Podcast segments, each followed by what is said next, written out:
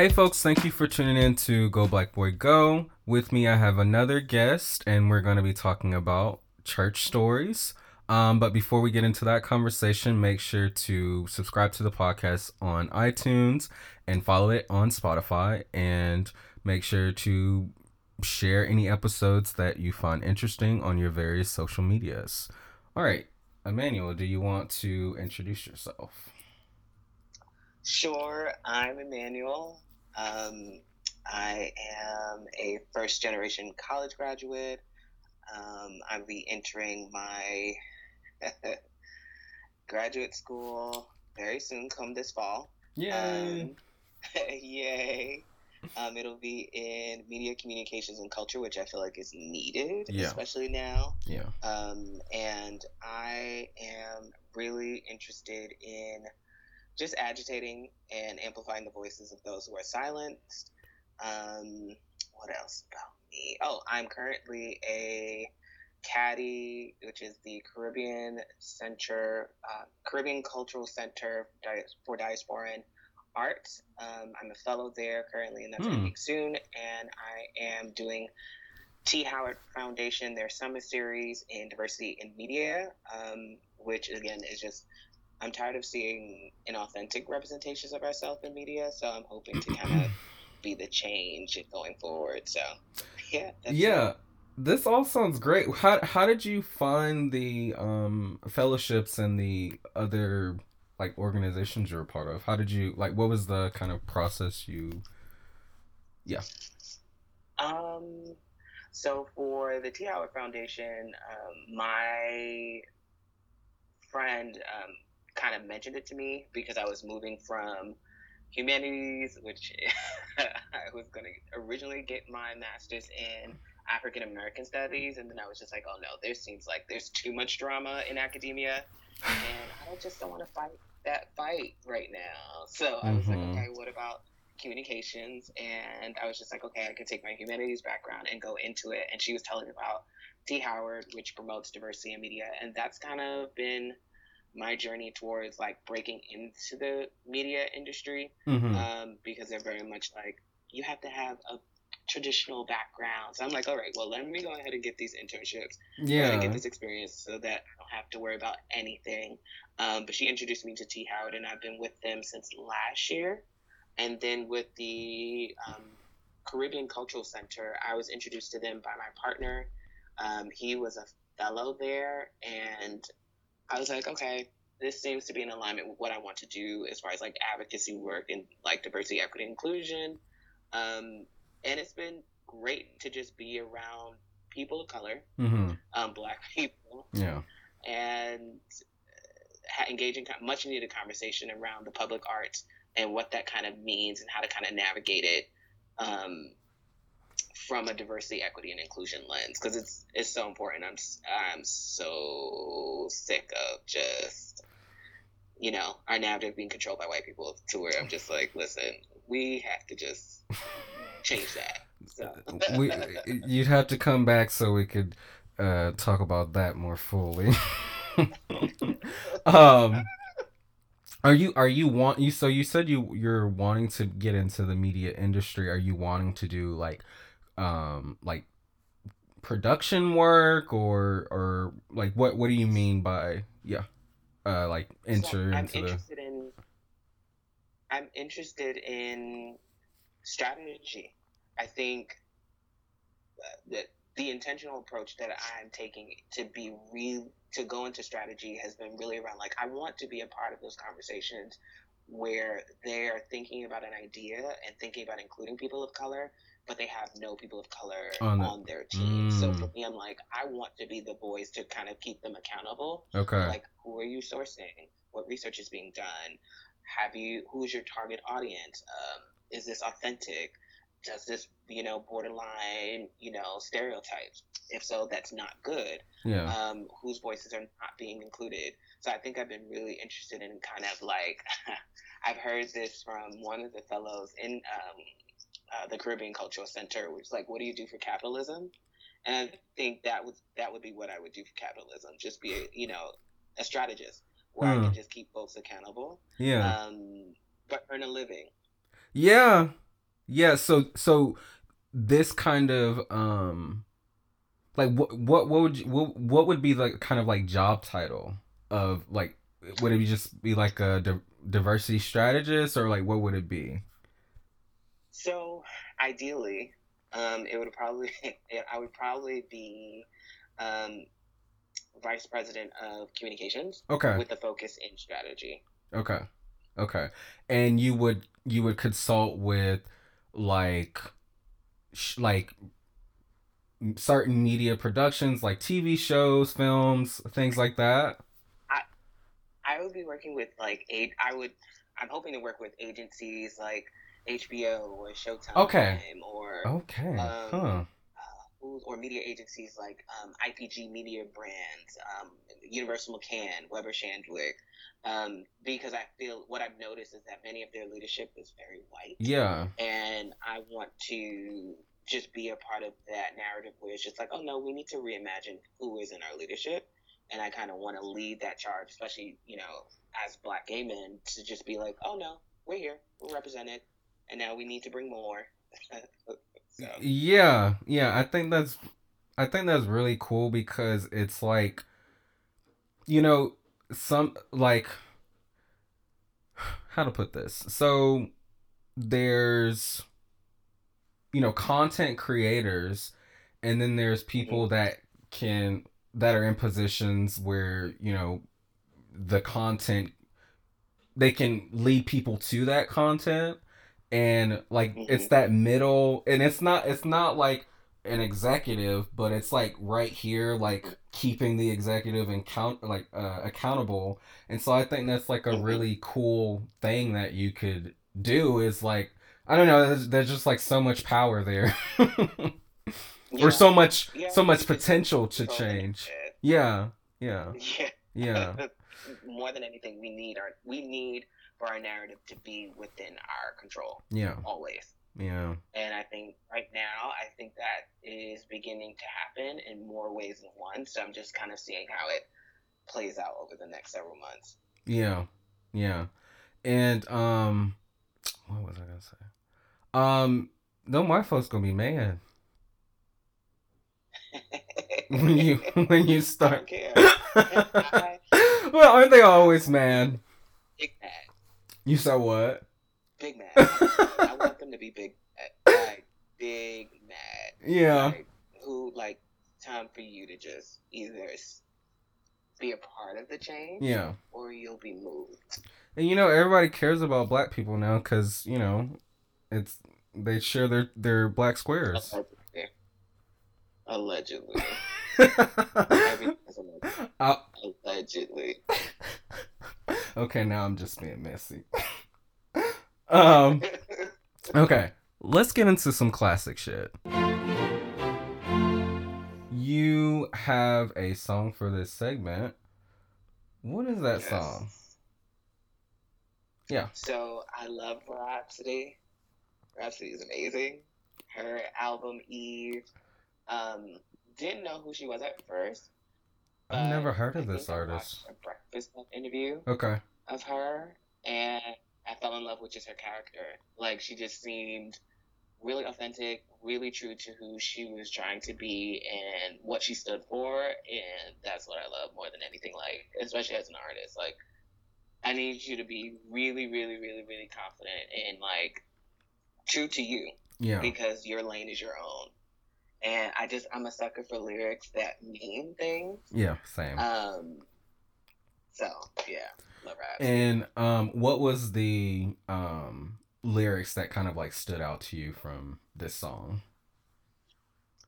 So Rapsody, there was a song called Maya, Uh-huh. and Maya, um, for me, just the what she was saying in that was just, I ain't a new slave, my new wave, the new Negro.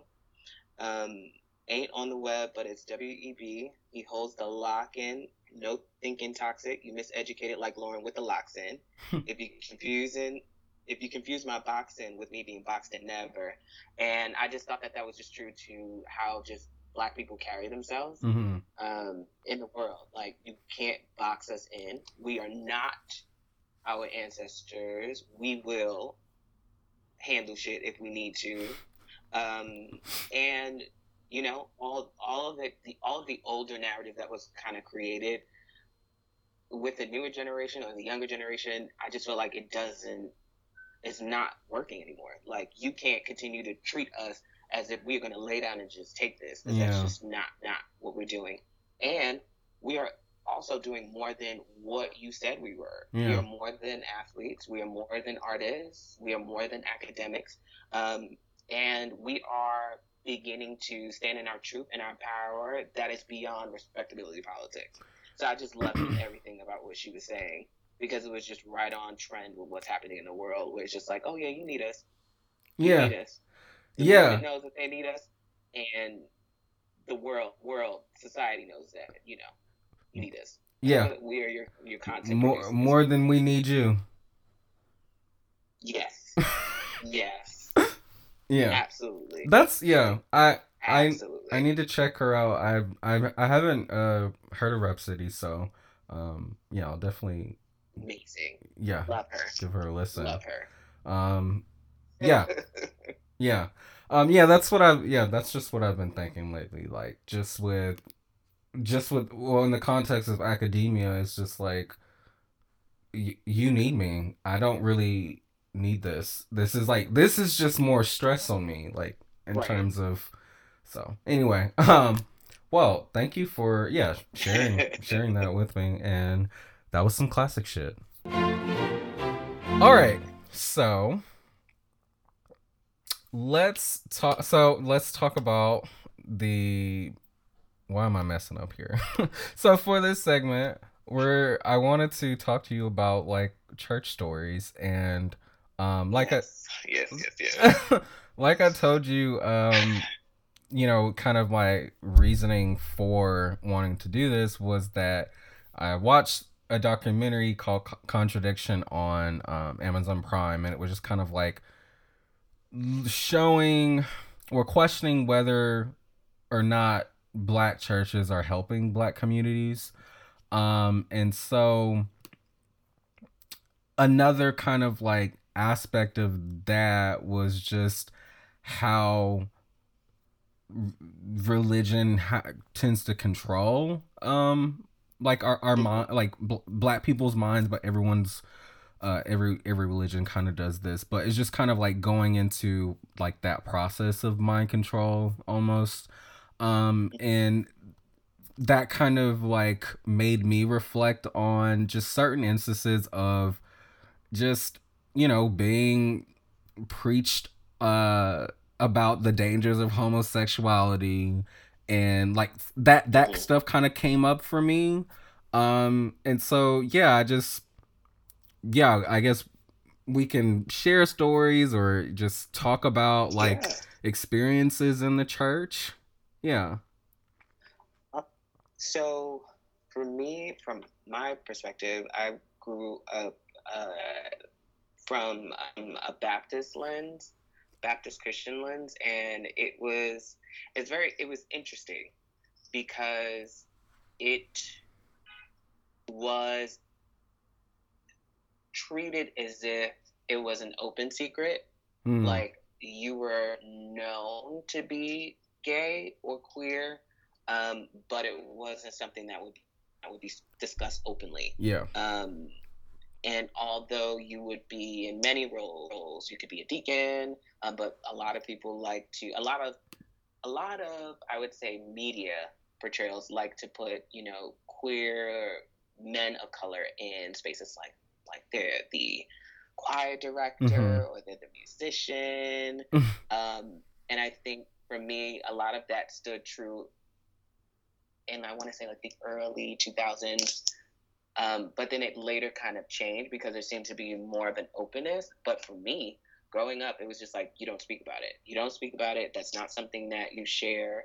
Um, if you are queer, you, in many spaces, you would be thrown out um, because because it just that's not something that goes against this idea of you're queer and you're destroying the, the black family. Yeah. And it's just like, really?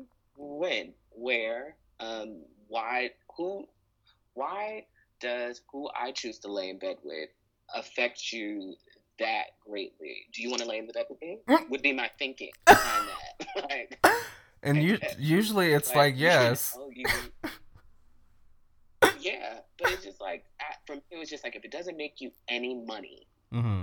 If it doesn't provide you any food, if it doesn't give you any security, um, why are you concerned? Yeah. But that was the attitude, and it just seemed like it was more volatile and hostile for men, black mm. men, than it would be for black women. Don't know why that is, but that is definitely something something that I saw. Um, but yeah, the black church, even though I, even though though I rely heavily on my faith, I've become a lot more spiritual okay. now as a result of this kind of idea. Like you're not going to use the Bible against me because just like you can recite, I can recite, recite too. So yeah, we can go back and yeah, this, but it's not worth it. Yeah, and it's like I like I I have like I feel like I have a conflicted relationship to the church because I do remember moments of just like great joy like going to church, seeing the choir sing and just being there and f- just feeling like good about myself. Um but then when it will become time to you know when when they want to talk about gay people and like bring uh uh prophets to come cast de- gay demons out and stuff i was just mm-hmm. like okay what's what's happening here? I don't like this. Um and it's just like i hate that you know because um because religion is something that has just been uh, a cultural thing for for black folks just something to keep us through uh just a lot of pain. I hate that like homophobia kind of like our experiences of homophobia in the church took that kind of like joy that like it took a kind of like joy that we could mm-hmm. tap into and I, I'm mm-hmm. glad that you said now you're more spiritual and you still like, you know, do you still read the Bible or just? I don't read the Bible. Um, I think yeah. what one thing I've just been relying, relying heavily on is my faith. Like I'm like yeah. I was raised in the church, um, and there are certain teachings that I can take from the church, but I don't need to consult the Bible to do so. Yeah. Um, and that's been like how I've been kind of processing it because literally I heard this from, you know, my one of my mentors who explained to me that, that your relationship with God or the higher power is your personal relationship. Yeah. Is not who who you know an entity or a church will uh, determines for you. Yeah. So for me, I was just like, once that was a realization, I was just like, listen, uh, my relationship is my relationship, and people people can either agree or disagree. Yeah, I I think I think I kind of developed that same thinking when I saw that I could still like one have morals and like like determine my own morals and like follow my own path and still be like feel good about myself and still feel like spiritually connected to something when i saw that i could do that i was like oh yeah i don't like I and then like a lot of like guilt and shame went away because I stopped I stopped attending church when I moved away from home to go to college. Um and I kept telling myself like, "Oh, I want to go yeah, I want to go I still kind of like want to go check out a church, but I would probably go to there's like a lot of like kind of like Church of the Highlands kind of places here. Um you know like the mm-hmm. the church for profit, pretty much. That's what I call them. Um, um. Anyway, um, but aren't but aren't all churches for profit? Anyway, um, but any, when when I when I when I found that I could like, yeah, tap into it myself, I mm-hmm. like, yeah, I just still felt good and yeah, I feel like with growing up and it being and the church being something that's just so normalized and it's like we have to do it you grow up thinking that like when you aren't actively involved in the church that mm-hmm. you're doing something wrong, and that should that should tell you right there, like, wait a minute, like, I shouldn't feel guilty about like not attending church. Like, it shouldn't be. Right. Yeah.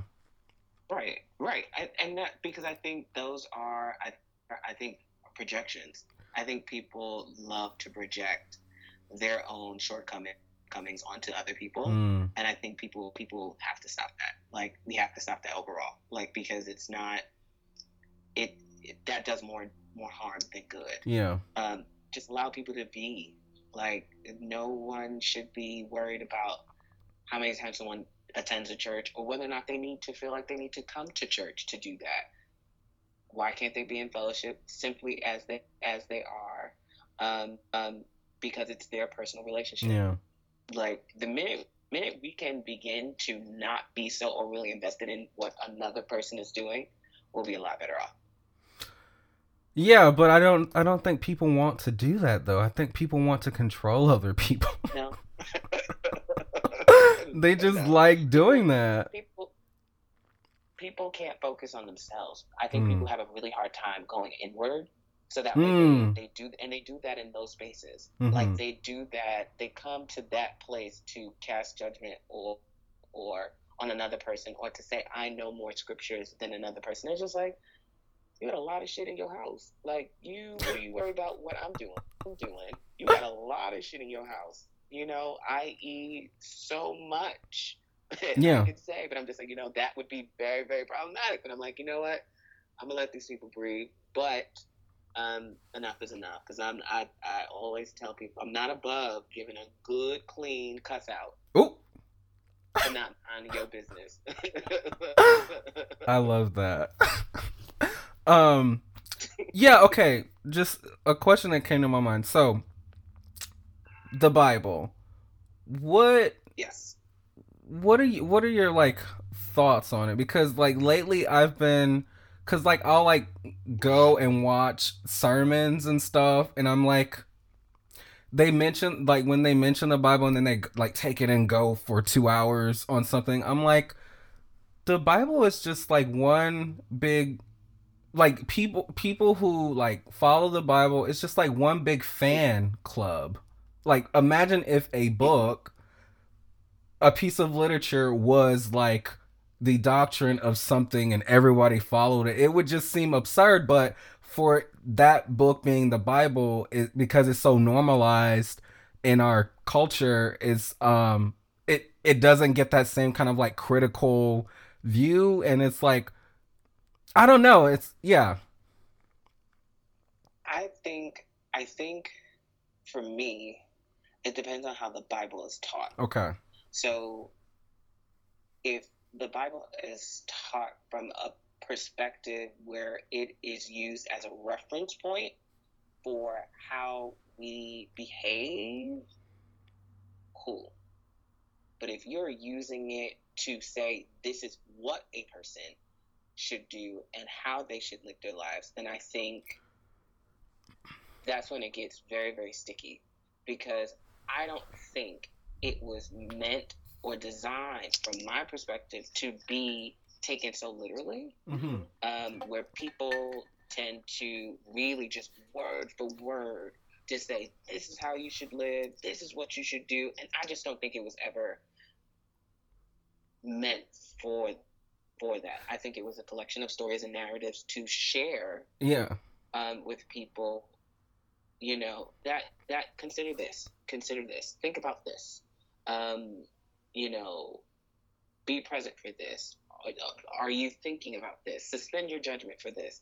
Um, not where this is this, this is this, this is this is this, and you have to follow it to to a T. Yeah. Because I I think that that does more harm. That does more harm because for the people who don't, you know, they take that so. I know for me, I used to take it internally. I used yeah. to believe that. I'm like, yo, I going to hell because this is how it's being taught to me. Yeah. For who I who I love, like it, for a long time, and it wasn't until I changed the church, was taught differently to how I am supposed to consume the readings and the text, um, and what it means to be, be in my own personal relationship that I began to move away from that narrative. And I also see that narrative slightly, just a little bit change. Mm-hmm. Um, but we got so much, we, we have very far to go, yes. especially within the black church, before we can just allow, you know, each other to just be open. And when you said um, it wasn't meant to be taken so literally, it's like there's only certain parts of the Bible that are taken literally, and then sometimes, and then like the yes. rest, like it, it's very selective when people choose yes. to literally interpret the Bible versus like it being a metaphor. It's just like, yeah, it's very selective, and that also makes it just, um, yeah, just another form of of power, just like in the way that people are able to like use it for their own yeah uses yeah right because they pick and choose mm-hmm. They pick and choose and i'm like if you are intentionally picking and chooses what you think is appropriate that is based on an opinion that that is not in the best interest of the larger group mm-hmm. that you are here to serve and bring mm-hmm. to their healing because that is what it was meant to do. It yeah. was meant to bring people to their healing for healing. the struggle and strife and you know it it you know you know it's just every I can walk into a space and un- already tell if that is going to be the case. Yeah. And if it is, it's just like okay, I don't need to be here because I'm not about to go through this bullshit. Like that's yeah cut. yeah, yeah. Um. So, how do you feel? Like, what are your thoughts about like the Holy Ghost? Like, do you believe that the Holy Ghost exists? Um, and yeah, yeah. Um, do I believe? I guess okay. I, I, lately, I've been moving into a space of just recognizing that as spirit. Okay. Um, and what is spirit for me? Um, if I feel, for me personally, I haven't been moved to engage in behaviors that people say is captured in the Holy Ghost, but I do know when I am moved. And for me, I just say that's the spirit moving through me, or if I have something to share to a person um, just through my conversation, and I feel like it is just it comes out of my mouth. Mouth, I will say, will say that, you know, that was just, you know, I would take that as a spirit universe or the spirit moving through me to just share this message because it it's needed to be shared. Mm-hmm. Other than that, um, that's how I would look at it. Yeah. I, I, I no. well, okay. I asked that question because um I remember a few times where like I remember one time there was like this prophet who like was like asking people if they wanted to like speak in tongues. And so like I raised my hand and then I went to the front of the church and like he just told us to like pray and say God's name and then like my the whole time when I was up there my stomach was kind of like rumbling. Um and then like he like touched like my stomach and he touched my head. And then my mouth like kind of like flew open and just this like language came out that I'd never spoken before. And I tried to like close my mouth and I couldn't. And so like that was a moment that I was like oh was that the Holy Ghost? Because like I I don't know how to explain like that. um yeah, and then there was like another moment where we had a prophet and she was like speaking and she was basically saying that God's presence was in the uh in the sanctuary. And she was like and that's why the lights are starting to flicker. And then the lights started to flicker and i was like what is going on here um so it's like moments like that where i'm like okay what what if what was that if it's not the holy ghost and then if that was the holy ghost why why like i yeah i just have so many questions i think for me i just equate that to what what was your personal experience? Like, what was your personal relationship to that moment? Mm. That's what it was. Yeah. I don't, I think when people begin, when, I think when people try to speak for what is happening in the space, yeah, space or the, the energy shift that is happening, I think that becomes problematic, mm-hmm. right? Because if people are not doing those things or speaking in tongues, they kind of push to the side where, oh, well, you're not having a relationship. So for me, I've just always equated it to whatever your personal relationship Yeah. was to that particular moment was your personal relationship to it. And that is power in itself because it is happening for you and to you. And it's meant to. That's why I'm like, oh, like that would be an, a moment where I would say that that spirit moving through the space, moving through. Now, I'm not sure about the lights flickering, that. I, ha- but I, I do know, like I, when I'm just having, when I'm really, really stressed out, and I know that I just need need to just have that extra mile. It is a feeling that I experience all over my body that just gets me to just push through. And that is a deep, personal, intimate relationship that I have Mm. um, that I think everybody has the ability to tap into. Is just when they feel ready. Because I, I just don't think I should be controlling that or anybody else should control that because it's theirs. Do you think that preachers and prophets have like certain like do you one do you think that they are connected to God and do you think that they have certain spiritual power or do you think that it, it, it again is related to the space and how the spirit moves? Um, I believe that we all have a relationship and we all have power. I think it depends on whether or not we can tap into it in our most authentic way. Hmm. Um, as far as preachers, I how can I say this? So my childhood pastor and my current pastor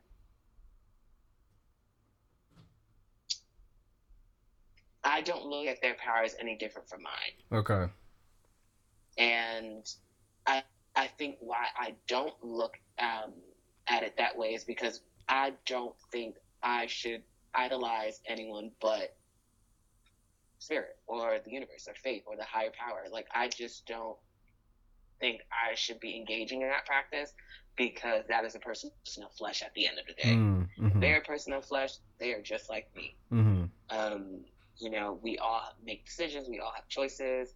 Um, and no one man is better than the other person. So I think I'm always approaching it from that, um, because in the event that those those same pastors and those same prophets have a misstep, um, I'm not I'm not quick to crucify or condemn them mm, because I'm just like you're just me. You you know it it.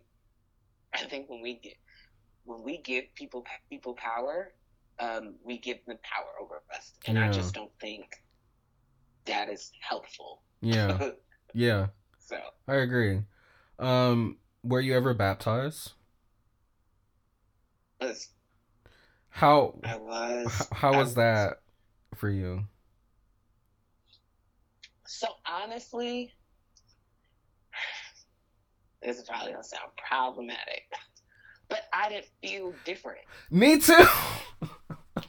like I didn't feel any different. But what I, I did do after that was I chose differently. Mm, I chose to engage or navigate my life differently. Um, I think for me it just marked a moment when I when I decided to choose that I'm going to choose to behave or do things differently. mhm, Um, but you know, going underwater and coming back up, there it wasn't. I was I felt disappointed because I because I, I thought from from what everybody said that this was going to be such a transformative experience. I've had transformative experiences outside of the church Yeah. that had led me to always think about when I was baptized. But that moment and that action, I was just like, I'm wet. Um, I so I I think I took I wanted my baptism to kind of like cu- quote unquote cure me because like I was um yeah like before like kind of like my motivation for getting baptized was so that I would I was thinking if you get baptized, then you know you won't be gay anymore. Like I was just in this kind of like phase where I was trying to cure myself, and I was trying to like, yeah, I was you you you, and I think it was because of you know religion that I felt like I needed to cure myself, um, and so like during like leading up to my baptism, I was like, I was like, there was like this cute boy in church. I was like, damn, he looks cute. And I'm like, oh, I can't think this right now because I'm going to be cured and like I'll be cured of these thoughts, whatever. And then so when I, you know, get baptized and I come up and I'm like, I still feel the same. I felt a little tingly though. I I don't I don't know what that was from.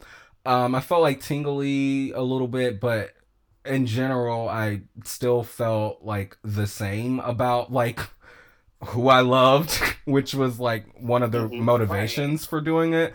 So like I always like was kind of like down on myself for that and that kind of like made me have a, a like kind of like a deeper sense of shame within myself. Um and I remember somebody tell me well, you know, when you get baptized, things that doesn't mean things get better. That means things get worse because that means the devil tries to like come and get you and like whatever. And I'm like, well, damn, like, why did I get baptized? so, yeah, I don't know. My baptism was, I, yeah. And I think that statement that you just made, I think you just become more conscious of it. Mm. I think hmm. you just become more conscious of the misstep. Mm. It's not as if you didn't know that the misstep was a misstep. It, you just become more conscious to it. So it's almost like it's there to be the scale. Like, are you going to choose right? Mm. Choose true wrong.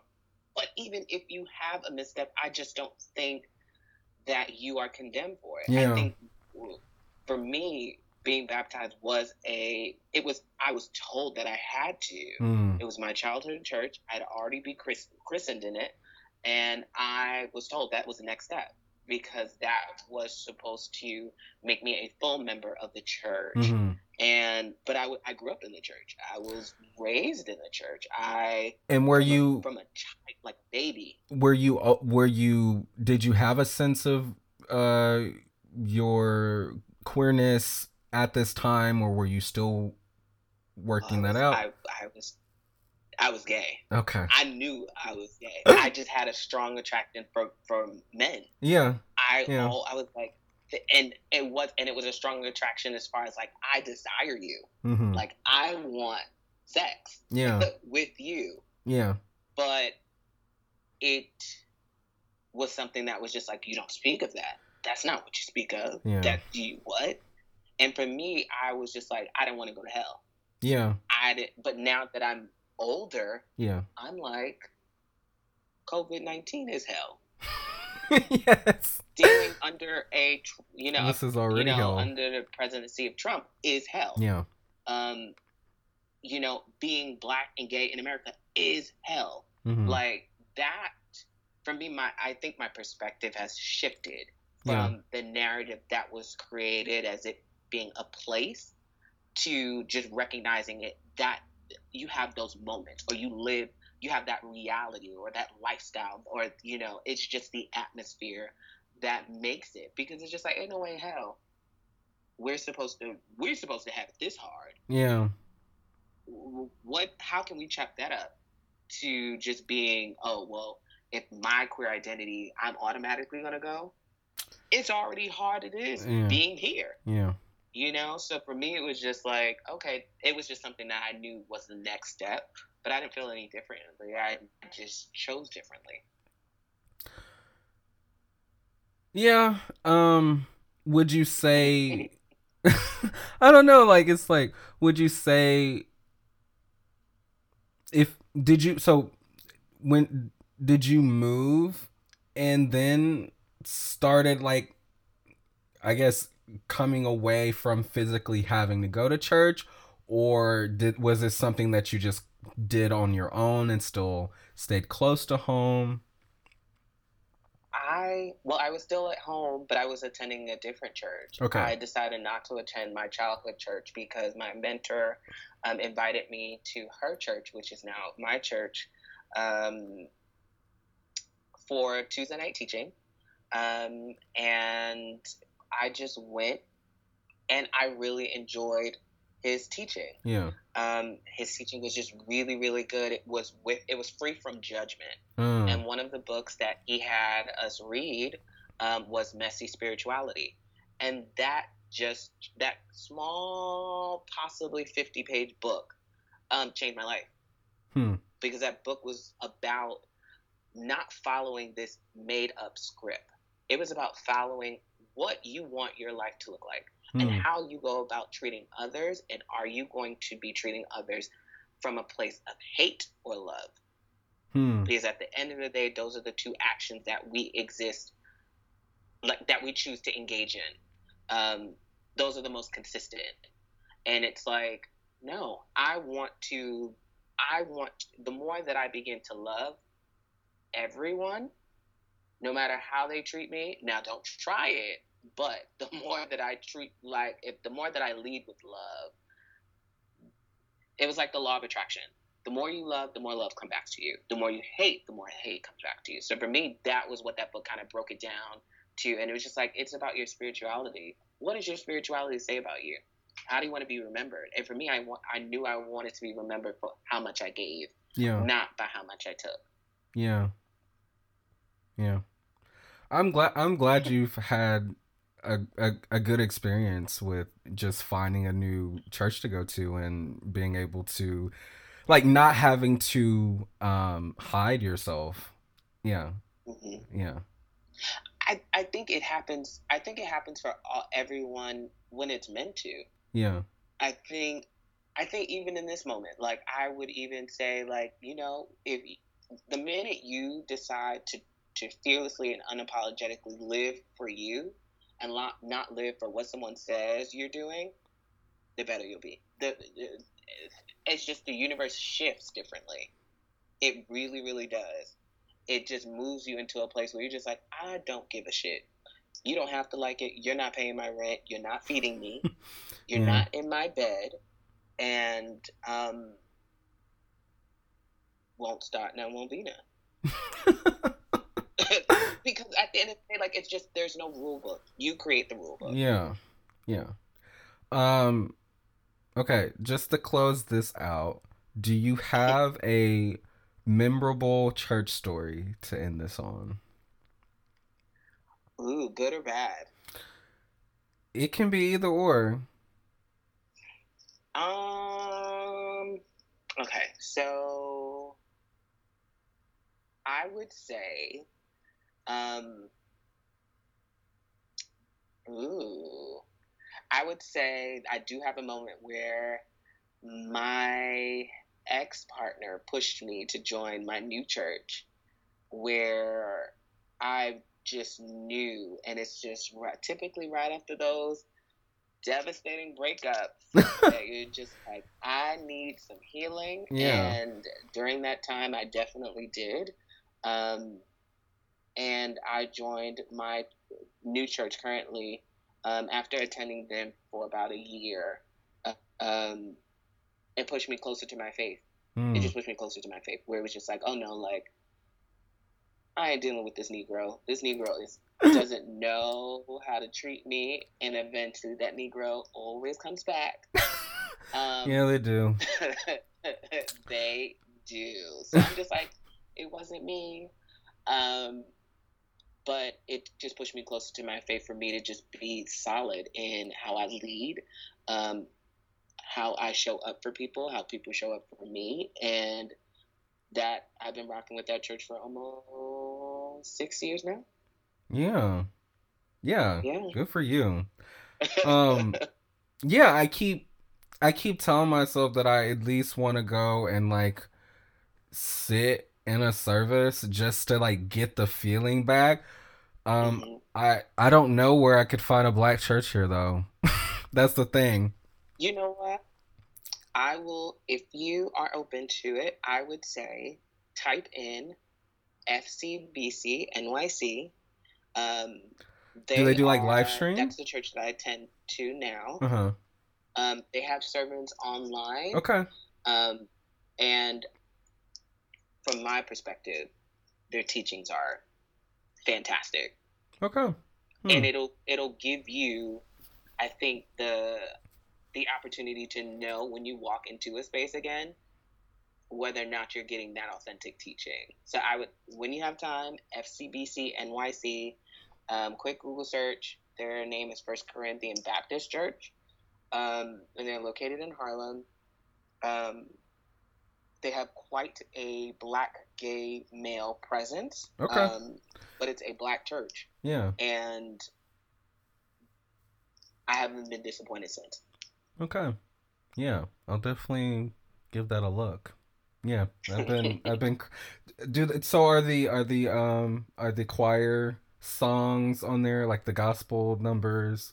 What am I saying? Like the So- praise. What is it? Like a praise service. worship. Yeah. Worship. Yeah. praise and worship. Yeah. I see. I've been out of church for so long. the sermons are only on there. Okay. The Um, sermons. when okay. their sermons were live, um, they were like they like it was it was a full service. Okay. Um, but their sermons are just on it. But they they may have some songs on YouTube. I'm Okay. not too sure.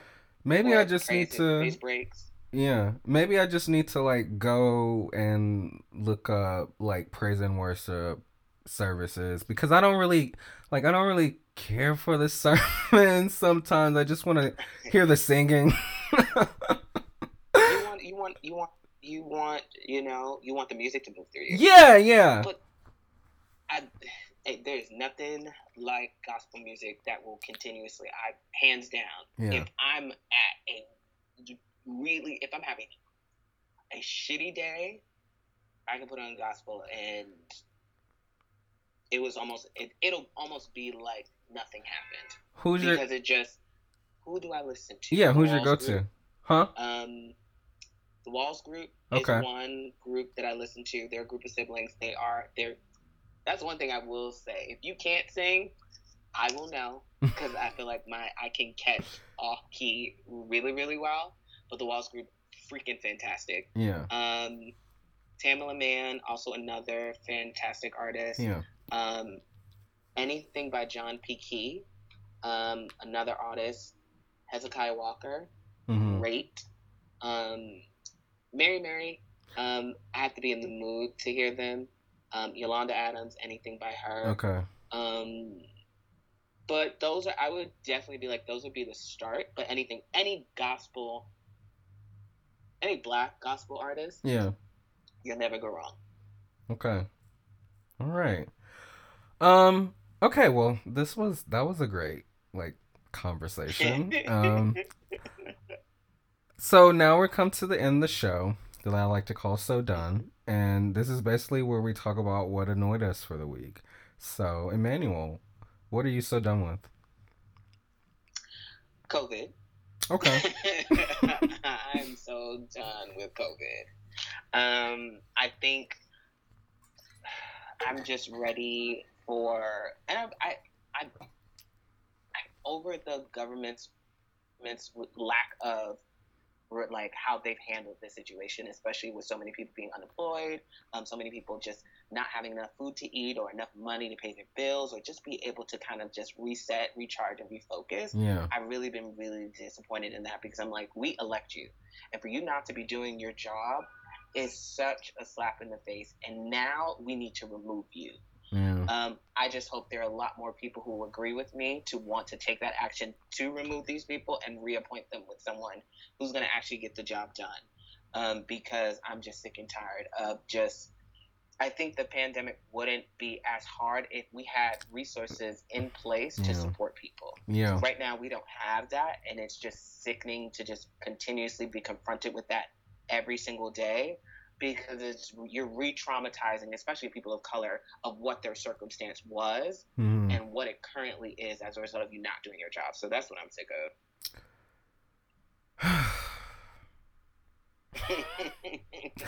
it's just like yeah, just like thinking about like so I just now I just get to a point to where I just laugh at everything because like to just really think about the fact that no like we're really having to figure out how to navigate this pandemic by ourselves like we're we're ha- like no one's Mhm. listening to health officials well the government isn't Mhm. listening to health officials so like n- we're having to like be proactive and like try to just lead ourselves and keep ourselves accountable but it's like also something we shouldn't be doing but like we live in a country that's like f- free free for all.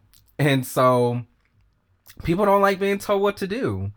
Um Right. so I, like I, I don't know and that and that also extends to the government. The government doesn't like to be told like the government officials don't like to be told what to do even if it's coming from Yeah. medical experts um and i just Right. i just think that is like so uneducated to even Yeah. like i i just don't get it i don't get it Yeah. But that's one of the reasons why I've been just like, okay, well, we'll remove you. Bye. Your time is up. You gotta go. do so are you talking about the president are you talking about mayors what All of them. all of them All of them on both sides as well. Yeah. Because no one like at it, it- it's just like I think we've been moving, especially as just people of color, black people. I just feel like we've been we've been waiting too long yeah. for there to be real change. Yeah. and we are not getting what we're asking for.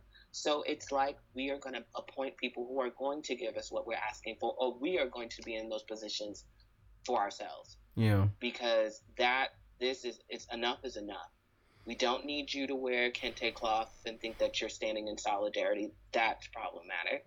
We don't need you to paint on roadways. That is not enough. We want you to hold people accountable and do your job because if you're not going to do your job then we will get in these positions and we'll do it for you.